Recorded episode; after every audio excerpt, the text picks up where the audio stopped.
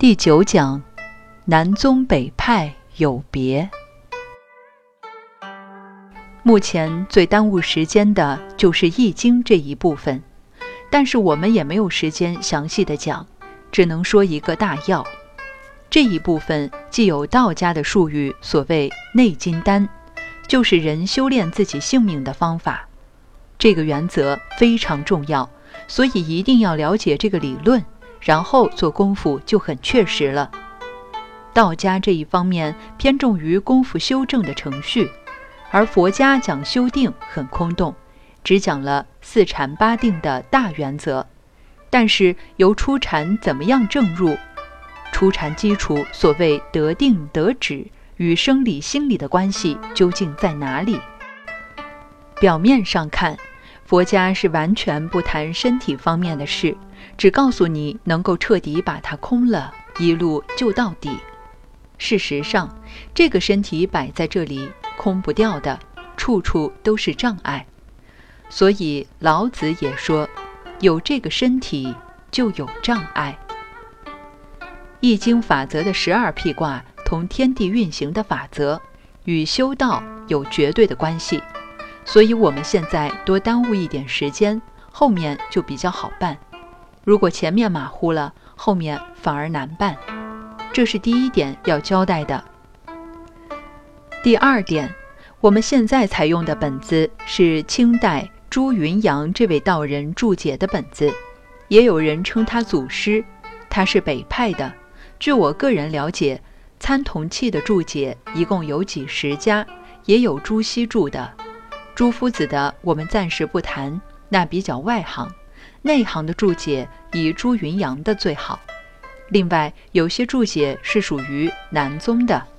南宗是双修派，不必出家，是夫妇可以同修成神仙。这一派在道家叫做南宗或是南派。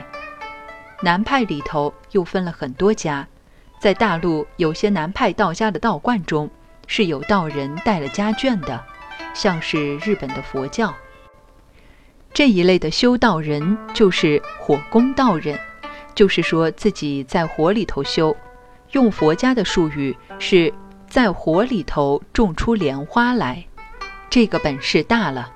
单修专修比较容易，有家眷修道又不离世俗法，那就太难了。古代有些参同契的注解，完全采用南派的观点，说法不同，却也是言之成理。能讲一套很严谨的理论也不简单的。诸位把这些书拿到手里一翻，就晓得是属于哪一派、哪一宗的说法。南派道家在中国的历史有多久呢？也许有三五千年，春秋战国时候就有了。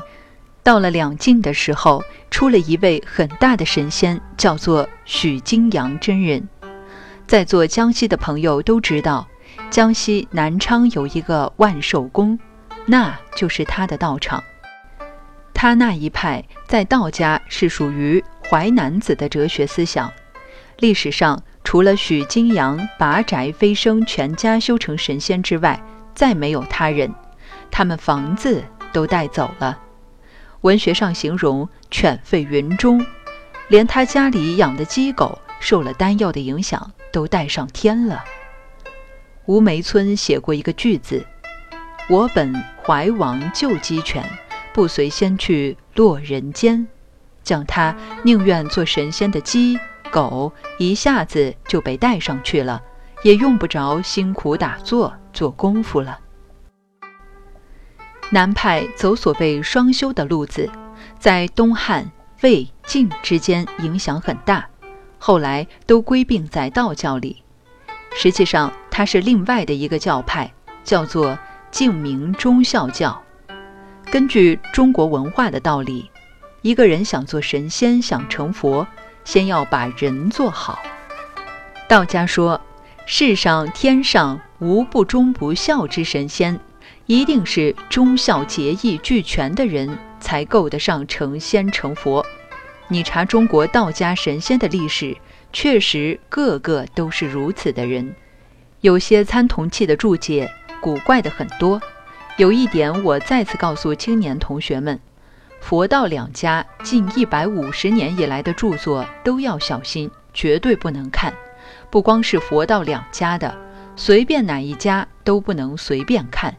只有一些晚清以后的考据学说的，倒值得一看。至于现代著作，我就不知道了，因为我这个人活着等于死了，这个要向诸位交代的。朱云阳道人的《参同契禅幽》，在我认为是属于第一流的注解，文字好，道理也透彻，非常好，那是真正最正宗的说法。道家所有功夫道理都放进去了。以我读书的经验，这一生读他的注解，配合参同契，大概读了一百多次。想起来就把它重新读一次，一次有一次的体会，次次不同。所以不能说这些书已经看过了，不用再读了。很多人对学问方面不大注意。也就会对自己做功夫应该走的路搞不清楚，以致功夫到了某一阶段就不知道应该怎么样才能够再进步。所以，唯一的办法是求之于古人。古人都是我们的老师，不管他是正派、邪派，就算是邪派的，有时候还会启发我们正的思想。这个诸位要特别注意。